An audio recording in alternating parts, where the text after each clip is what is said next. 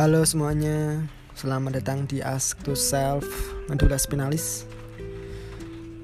Di episode kali ini saya ingin menjawab sebuah pertanyaan, yang mana perlukah kita melakukan traveling, berjalan-jalan, berpiknik ria, berkelana, dan sebagainya.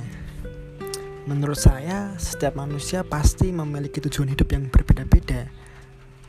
Ada yang ingin membangun sebuah kehidupan di dunianya, ada yang hidupnya untuk bekerja, dan beberapa lainnya ingin berpetualang, menyusuri bumi. Semua tujuan manusia itu baik, tergantung pada kita bagaimana memulainya dan menjalankannya. Dalam kehidupan dunia, banyak sekali orang-orang yang mengejar impiannya dengan kerja dan usaha yang bukan main-main tentunya. Ya walaupun bakal ada beberapa yang sekedar main-main saja dengan impiannya. Tidak banyak juga orang yang tak berani mengejar takdirnya karena takut oleh alasan-alasan tertentu. Kehidupan di dunia ini seakan-akan menjadi penghambat kaki melangkah karena tuntutan-tuntutan yang berdatangan. Dan mau tidak mau kita harus menghadapinya. Kemudian kita bisa menebak waktu kita habis untuk mengurusi materi di dunia ini.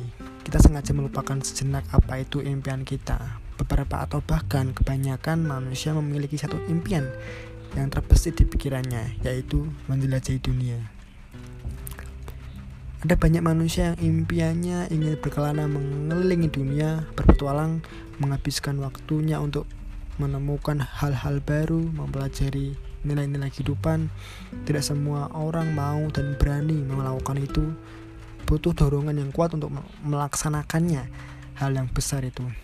Menurut saya, untuk melakukan traveling tidak hanya diperlukan uang saja yang banyak, tetapi juga mental dan pikiran. Ketika kita melakukan perjalanan jauh dari lingkungan rumah, pasti kita akan menemukan budaya baru yang membuat kita mengenal istilah shock culture. Mungkin jika kita tidak siap untuk itu, barangkali kita enggan untuk melanjutkan perjalanan.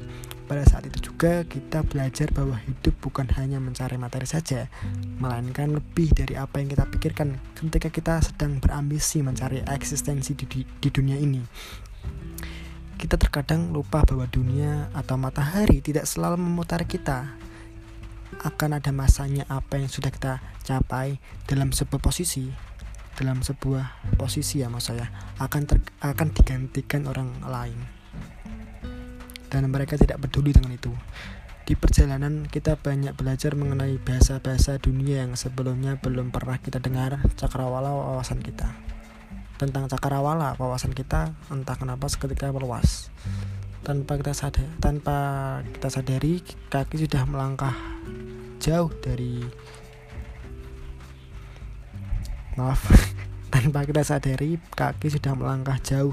dan dunia menyambut kita dengan keramah tamahannya. Alam semesta selalu menyertai orang-orang yang berani mengejar impiannya.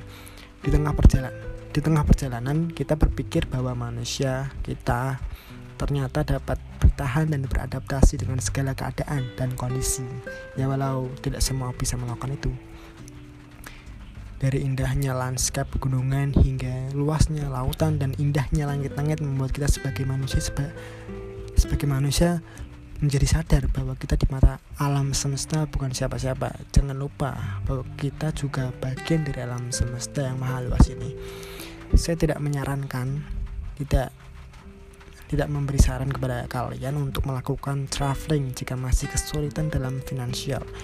Sebaiknya selesaikan terlebih dahulu urusanmu dan berdamai dengan dirimu sendiri agar tidak ada beban yang memberatkan perjalanan.